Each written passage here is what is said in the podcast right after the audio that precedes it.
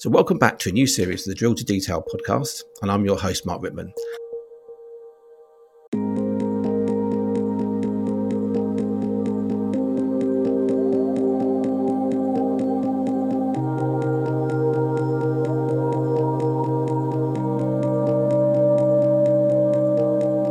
I'm very pleased to be joined today by someone I knew and worked with around eight years ago or so. We went our different ways then, but like great minds thinking alike, find ourselves both running consultancies specializing in the modern data stack. So, welcome to the podcast, Chris Tabb, and it's great to have you as our first guest in this new series.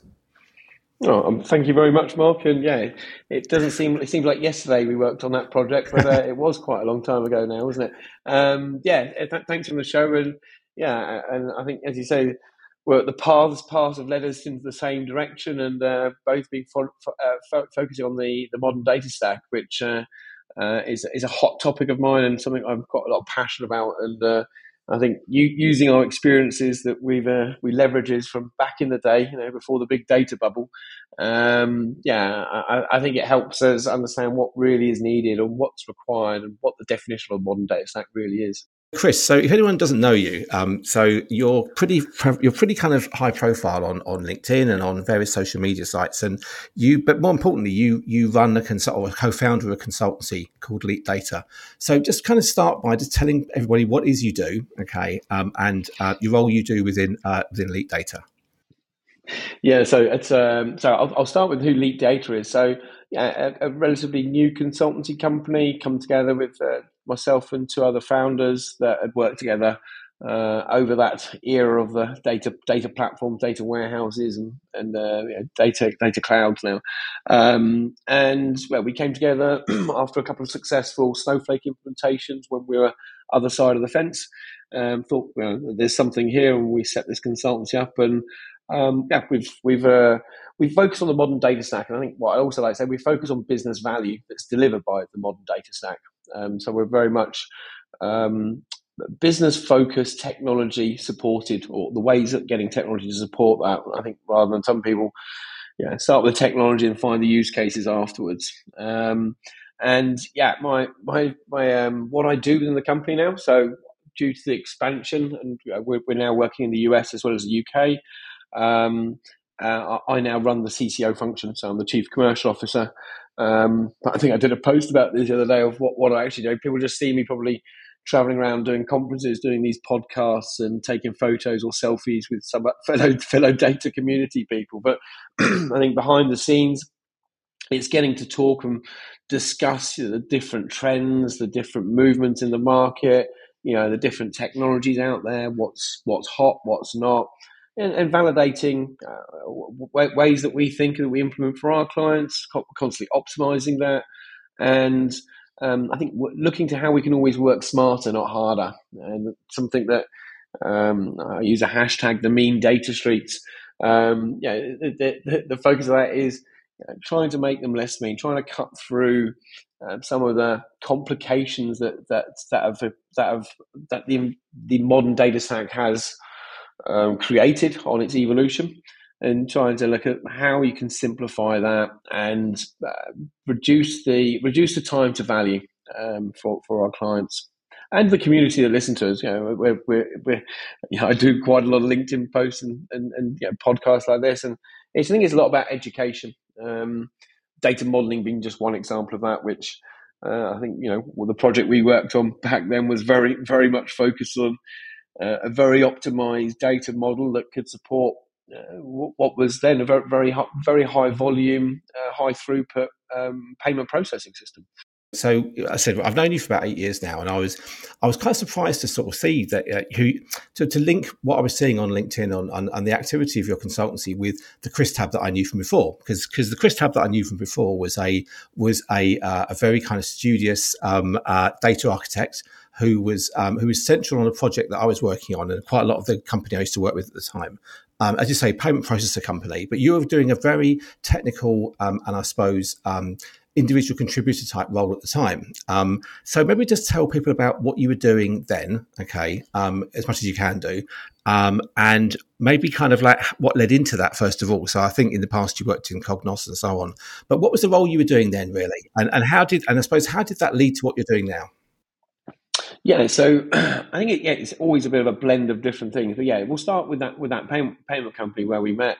So that was uh, probably at the time for the largest digital transformations that that was happening, and um, very complex landscape, um, very complex architecture, um, and many moving parts. And yeah, the, the, the role the role there was, was a very much a, a technical designing, hands on role and and I love that. And I think what I've learned, what I've learned from that, I can no longer do that hands on. But now I have a team that you know, still feed me that knowledge, which I can still speak confidently about, but just share some of the experiences and, the battle scars and, and, mistakes that happen on some when when you when you embark on some of those sort of projects.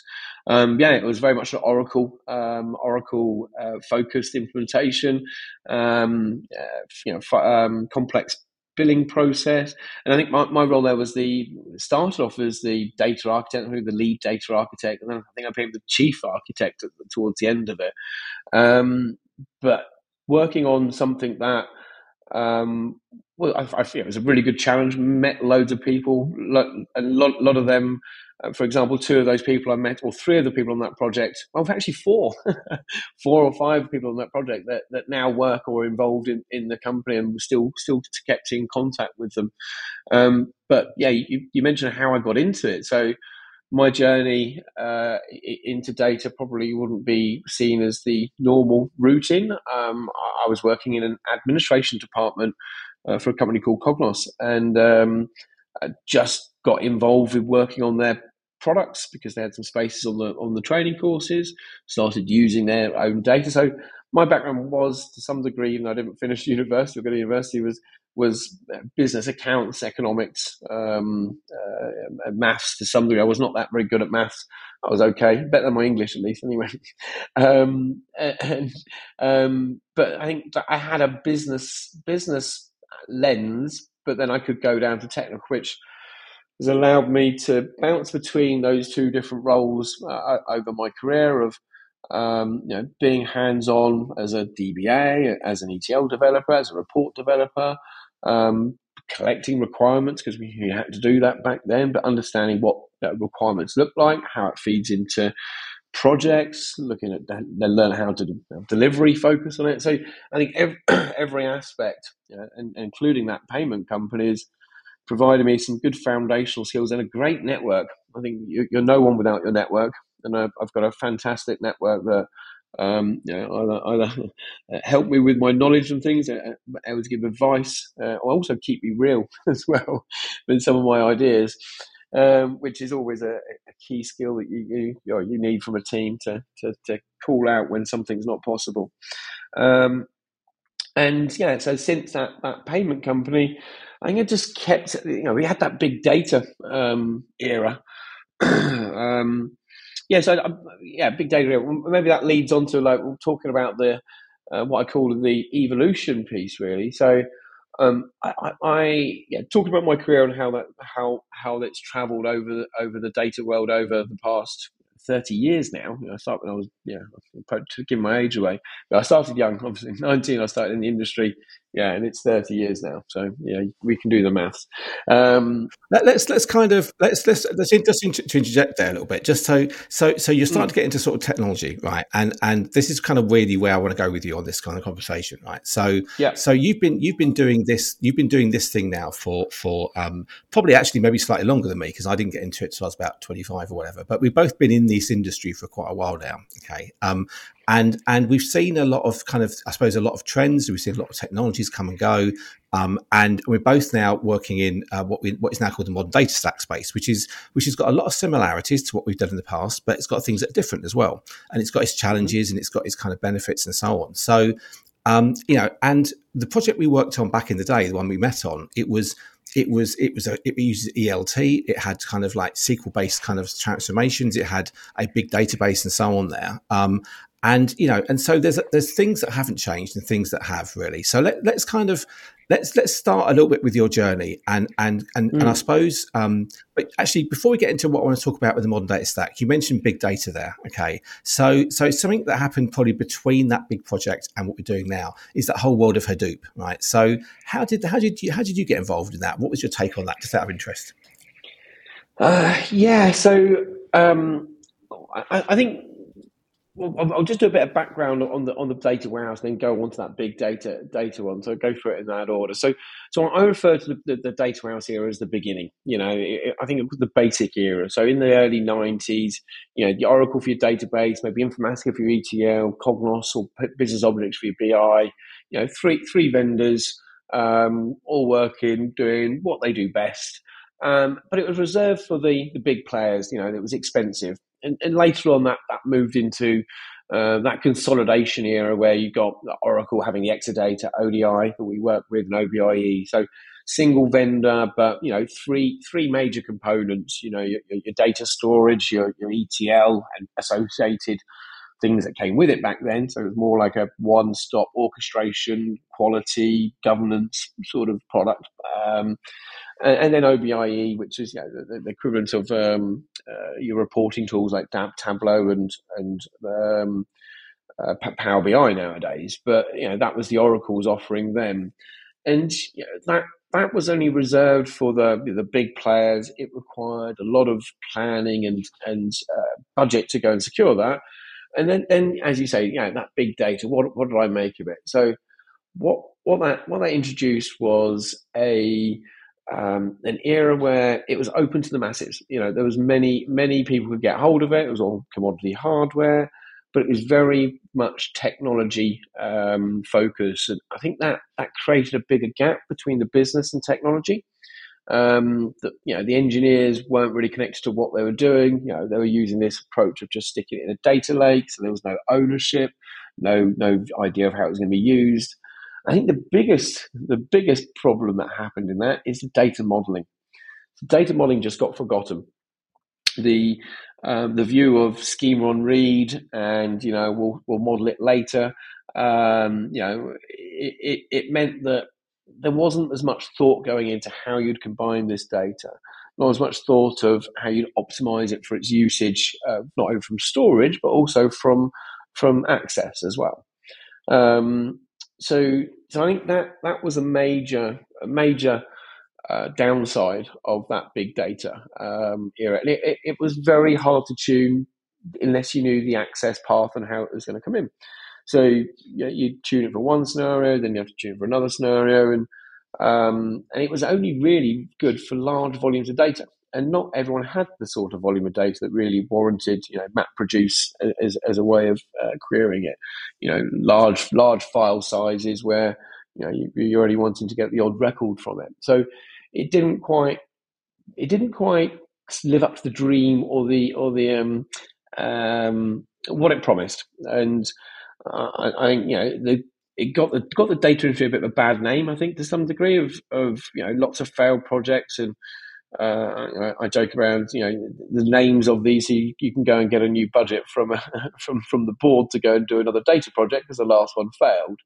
So, and that that that leads, and each of them have given us something that if we've learned by it and and and um, combined the different um, me, uh, different methodologies or approaches or frameworks, you know, it led us to the modern data stack. You know, DBT that we we, we mentioned um, before, uh, that that approach or that data ops approach wouldn't have existed unless we had influence either from the DevOps or you know the the, the uh, Hadoop one where you could check in, check out code. You could you know you could use your um, CI/CD, your Jenkins, your deployment framework because it was very easy to look at the code changes. It wasn't like the tools we referred to before, like ODI, where it's a separate repository where you're putting all the metadata. So to export it out, you couldn't look at it visually to say what the differences were and you know, whether to accept them or not, or if you did, you'd have to have specialist knowledge.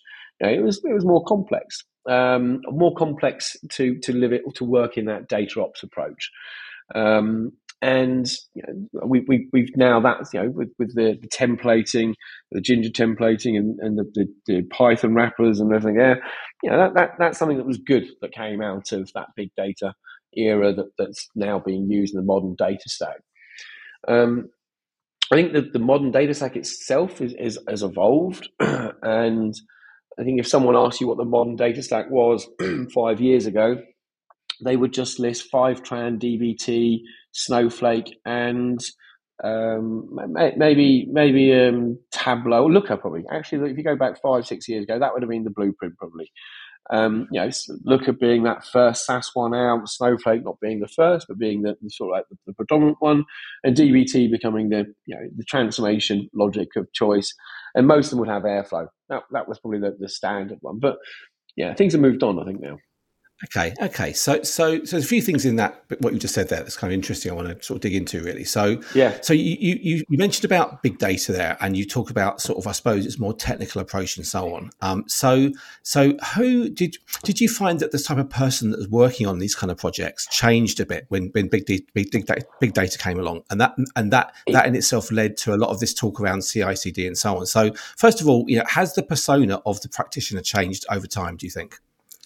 Hundred percent, and, I think that that term data engineer got born, you know, from during that period.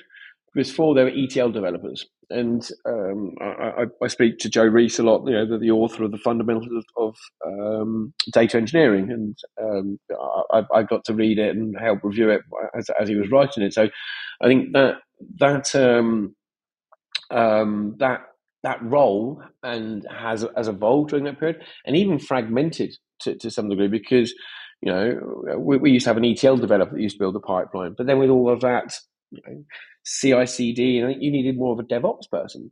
So the the skill set required, and I think this is, this is how I end up joining, getting getting more into this this um, LinkedIn and, and doing these podcasts. I think is you know, I, I, was commenting on the skills needed to be a, a, data engineer. And, you know, the list was like 20, 30 different technologies.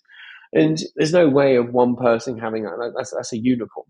So, yeah, it did influence a new skill set into it.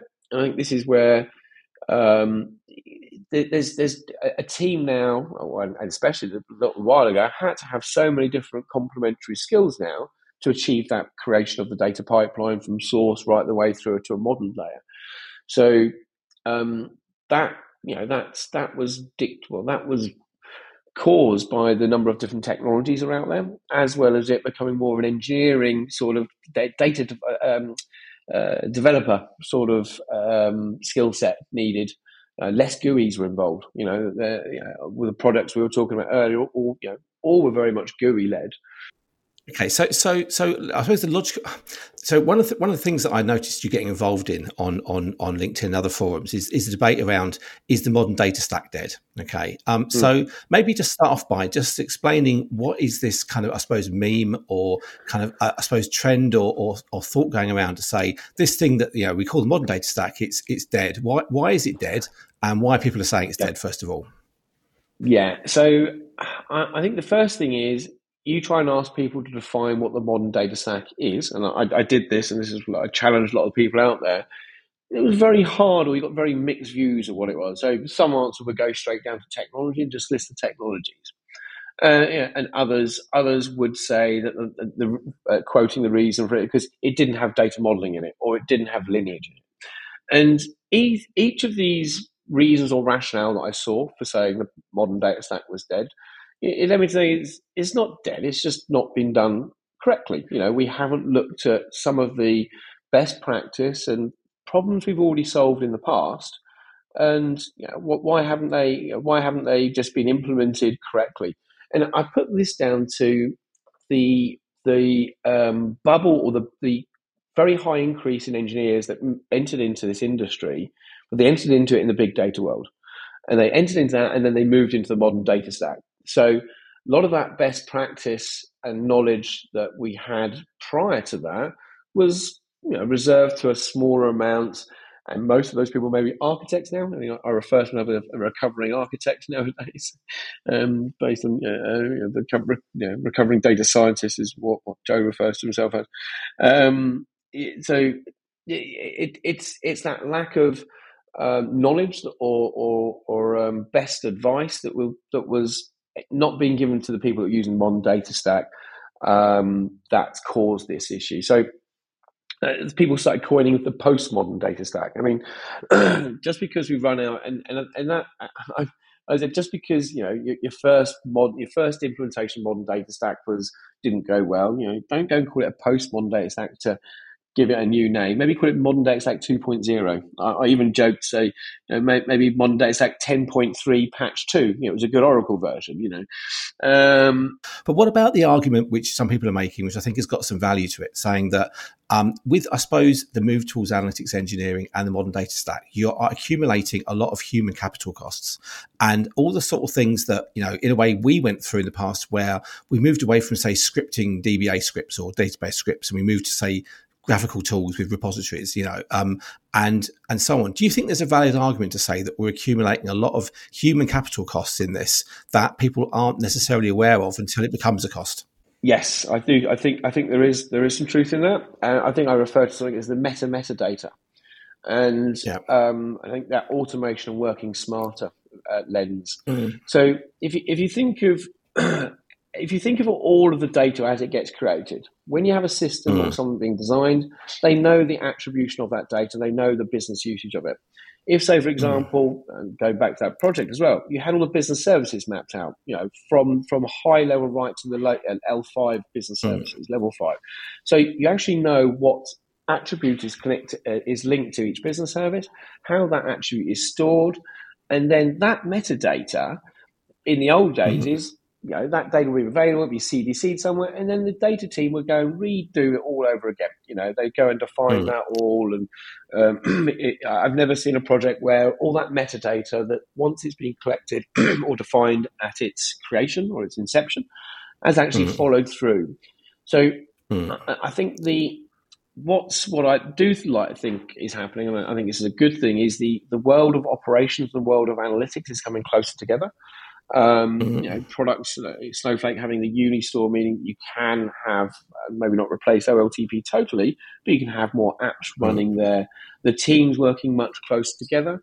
Uh, I think if we can have use knowledge graph information to collect all the metadata that then can be transferred down to create DDL, but also create business services, or also mm. then go and follow through into how it's stored in the analytics to to help catalog it, define the ownership. Um, the more the more we can do with automation and with um, metadata driven approaches uh, and reuse of metadata, metadata management, um, mm. I think the less we'll need that manual effort or or um, cost associated to it. I mean, you can go on the FinOps aspect of it as well. You know how mm. how mm how you can do cost optimization based or recharging based on business uh, business usage or um, you know, domain usage of your data, you know, supporting mm. data products, data mesh uh, uh, approaches where you know, you know who's using it. There's good contracts in, in place.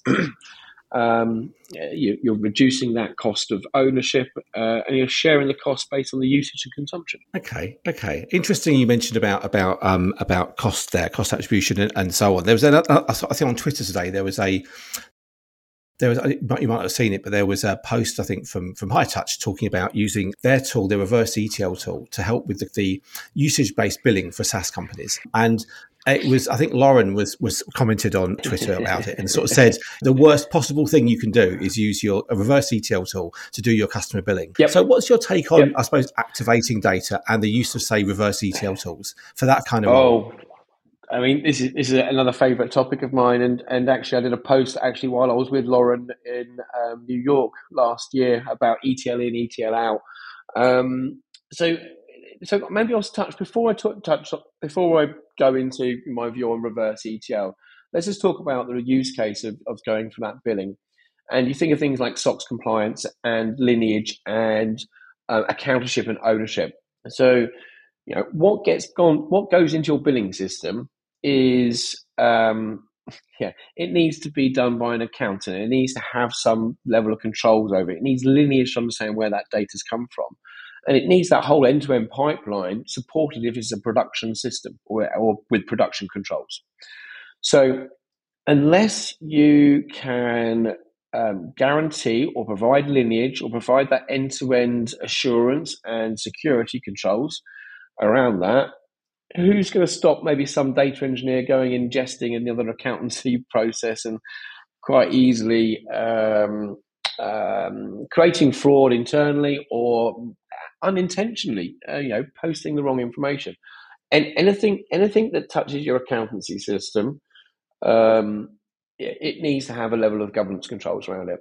And this is where uh, I'll, I'll, go on to my view of reverse ETL tools. So if we go back to our day back in the day, if I asked for Informatica to bring the data in and I asked for Data Stage to take the data out and I asked to go and buy two licenses for it, do you think I would have got the budget? Do you think I'd still be in this job now?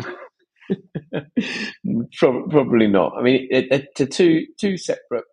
They to, and and this I think this has happened where you know the modern data stacks evolved and the likes of Hightouch and Census they've been they've they've come into the market because um, you know, we we've created now business processes on top of our modern data stack and we've used Fivetran or something to bring it in and Fivetran doesn't put the data back out so the, the, I think if you step back and if you were to design a product now you'd look at something that did both and maybe provided that more of a governance controls, maybe provide that lineage, maybe provide a different security control saying this is a, uh, uh, a production production class pipeline that needs support, needs monitoring on it. It has different different security controls around it, different governance associated to it. So I, I, did a my, my post was a joke. It had you know, a picture of a, a two Aston Martins, you know, ETL in, ETL out. You know, when you need to buy, you need an excuse to buy two products. So, so there are there are products that can you know that can provide that end to end one. Um, River one that we work with. I'm not a, not a plug, but there's others as well. Um, so yeah, that simplification of the modern data stack. You know, I I'd look at you know, what can provide that whole end to end capability and be very very careful if you're going to be using it um, um, to, to, to post post um, ledger post um, uh, accounts information. And Lauren would have had a very different approach of of tackling that that answer, I believe me. Okay, so so so we, you know, at the risk of sounding like a couple of old farts saying that everything everything now is new is awful and, and so on. I mean, what you so you you've got a consultancy that specializes in the modern data stack, and you're you, you know you were like I think you were Snowflake Partner of the Year last year, and and all that. So That's so right, what yeah. does it what does a what does a data stack look like that you your company builds, and and what products um, do you particularly think are, are good in the market at the moment? Then in, in that sort of in the area we've been talking about. Yeah, so I'll, I'll, go back to that whole simplification piece as well. So Fivetran's great as an ingest, and uh, it, has been the market leader for ages, but you still need an orchestration tool with it as well. Um, so if I was to break down what I think the modern data stack components are, and, and so you need ingest, you need orchestration, you need the ability for transformation, you need storage and compute, you need some data modeling and data contracts capability. Um, observability, I'll touch on that in a minute, but a data ops framework as well. And maybe you might need some reverse ETL. You'll definitely need some visualization, definitely need some machine learning capability. So if I was to map that to what I think of the um, the players, uh, Snowflake, I'll go start with them. Snowflake for storage and compute, I think it's it's the de facto one. It's the only real challenger to it, I, would say, is BigQuery in, in certain use cases. So, um, as a de facto, I, would always, I'd still think that they've got the competitive edge. I think their their roadmap with Snowpark is is is great. Um, yeah, we've done very well with them, and and we, like working on. On that. Um, if I talk about um, the next one, which will be you know, your ingest, your orchestration, and optional reverse ETL and that would be Rivery.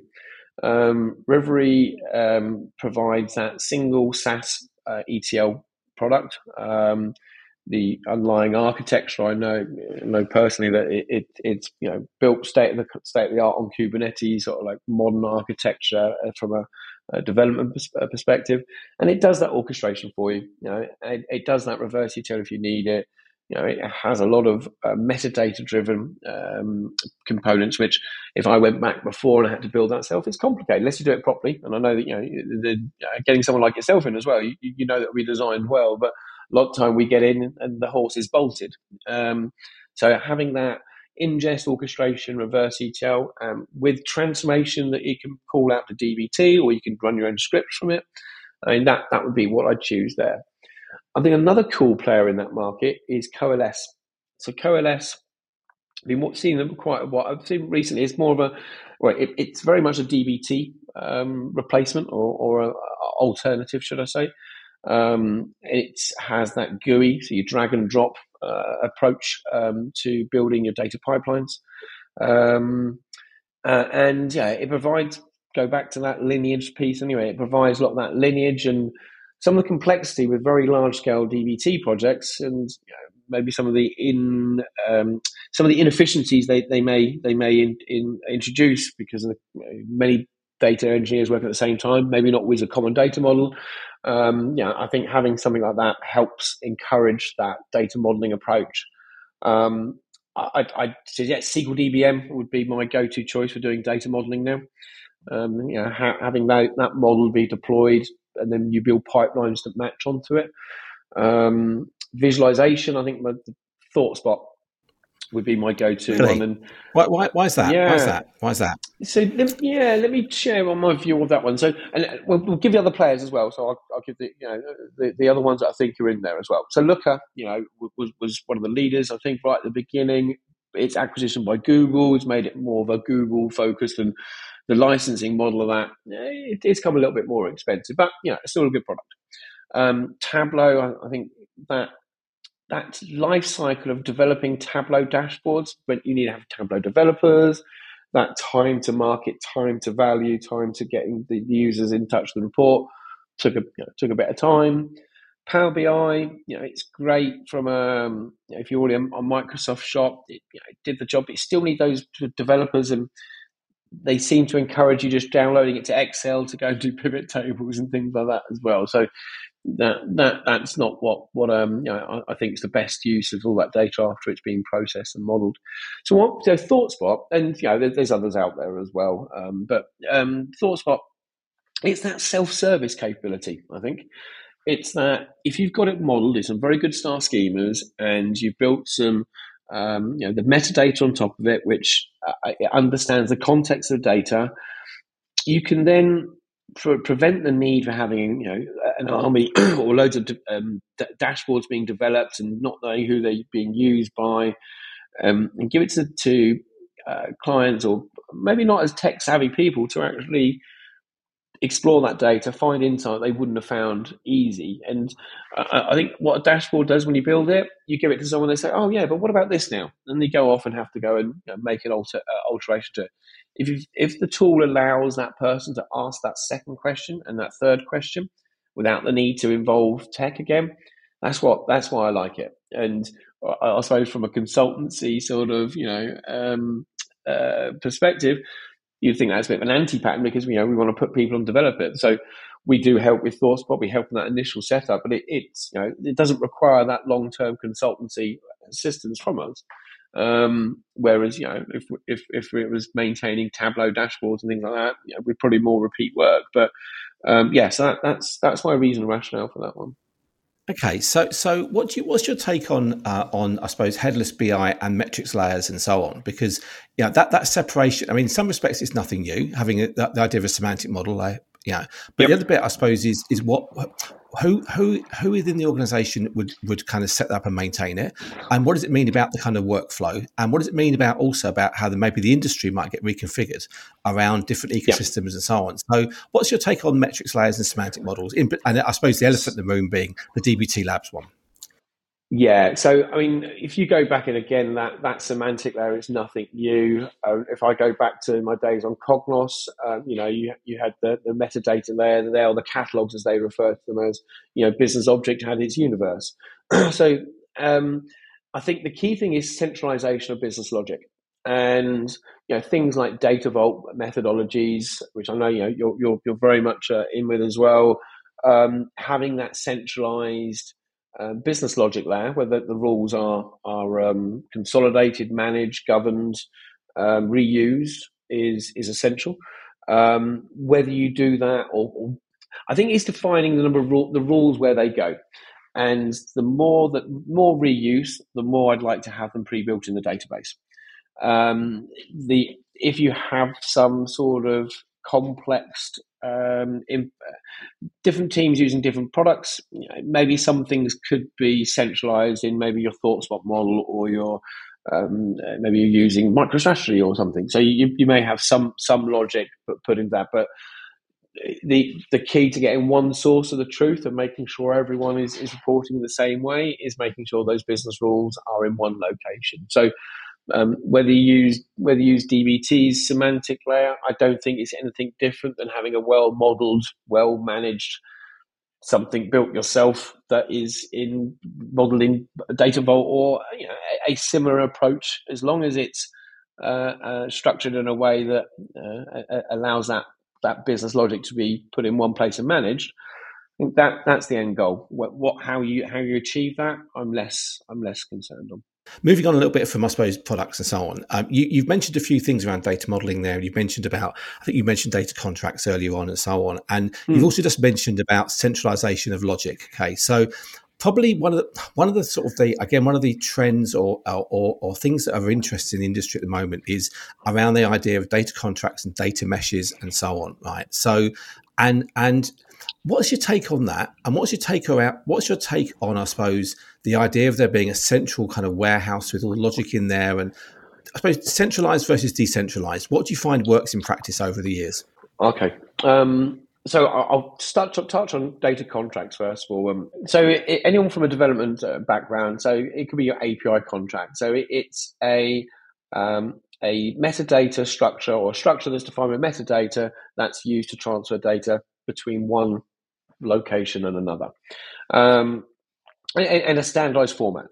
So, for example, if we went back to the old world of ISO codes, you know, ISO codes provide structure and they provide consistency on how we do currency codes or country codes. And then you can move on to more with like payment contracts. You know, a payment contract was an ISO 8583 that had all the attributes needed for you to make a, a, a credit card payment or a direct debit payment. No, no, sorry, a debit card payment. So data contracts have been around in the application world for, for many, many years.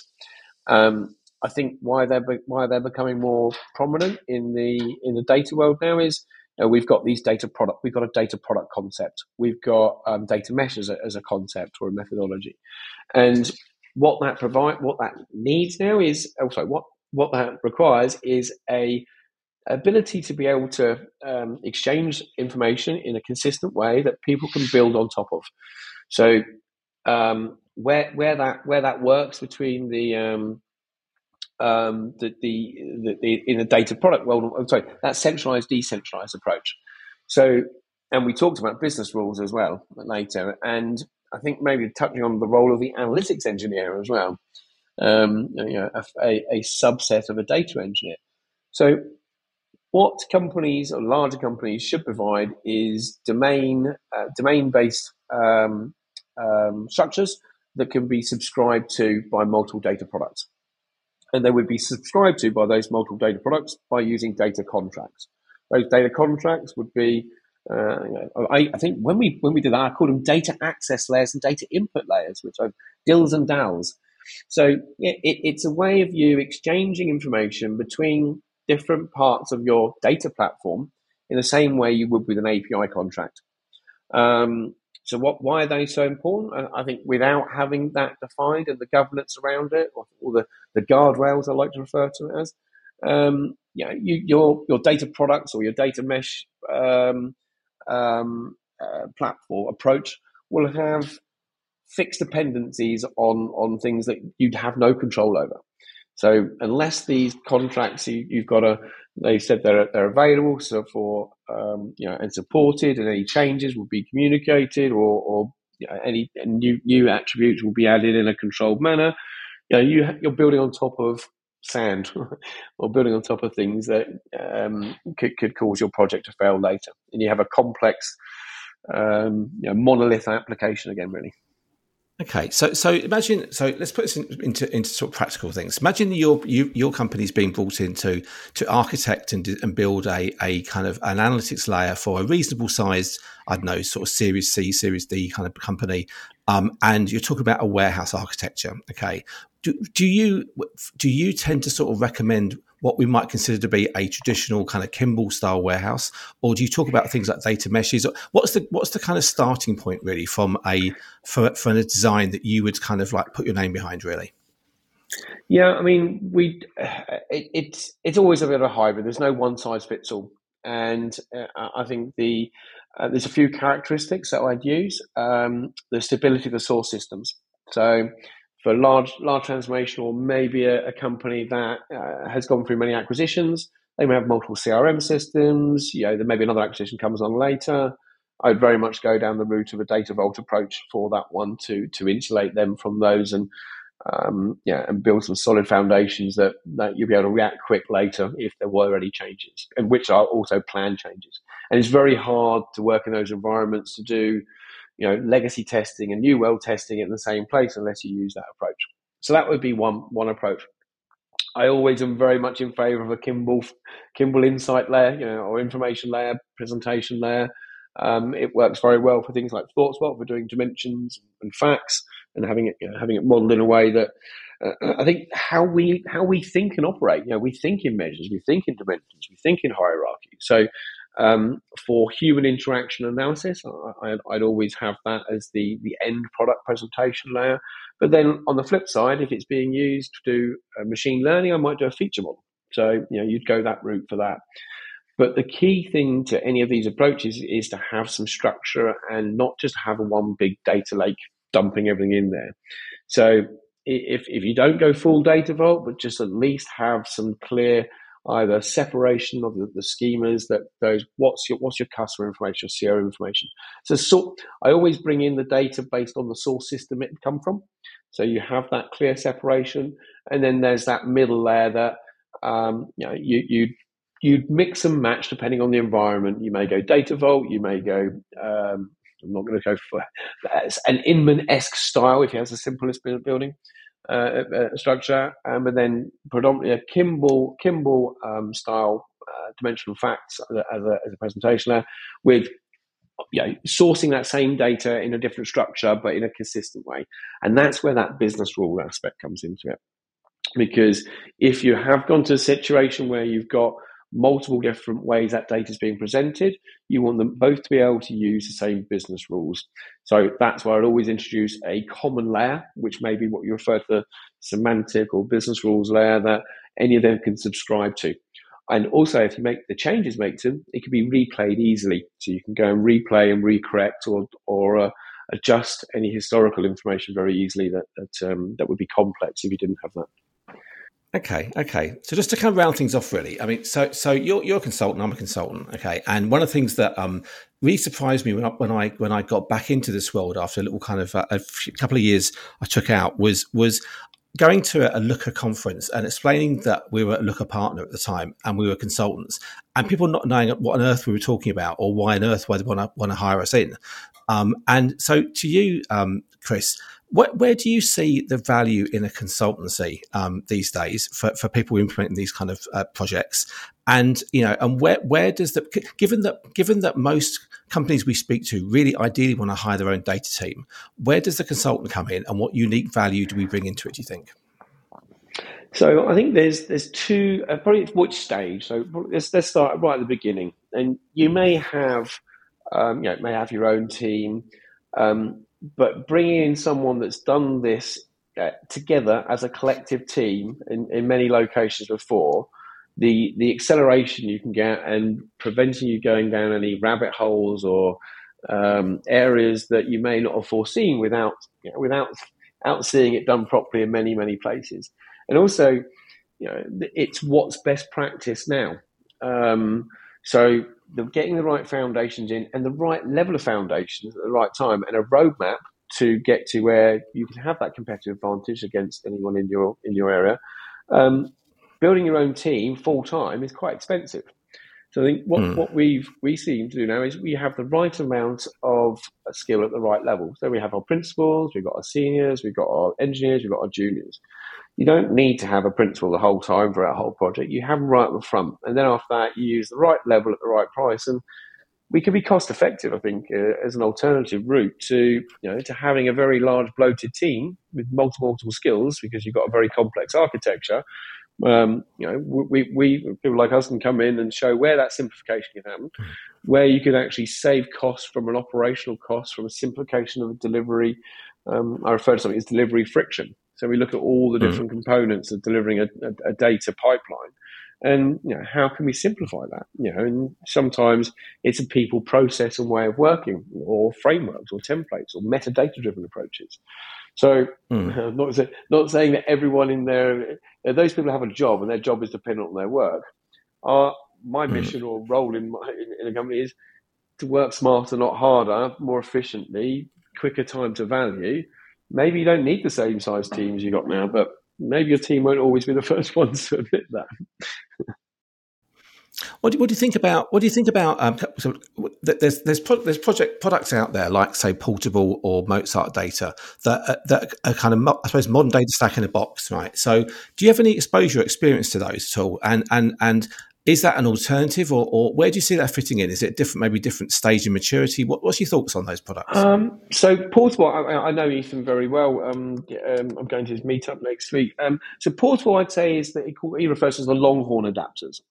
So they're they're not your common. So you know, you, you, they're not your uh, your large Salesforce and think, well, maybe do that, but they're not not the big the big ERPs things like that. So um, yeah, I think it's baked down to a use case, and, and I think it, it, does work. That simplification, and it's it's what you need at the size, the, the, the maturity of a company and the level you're at. What what level of complexity you need?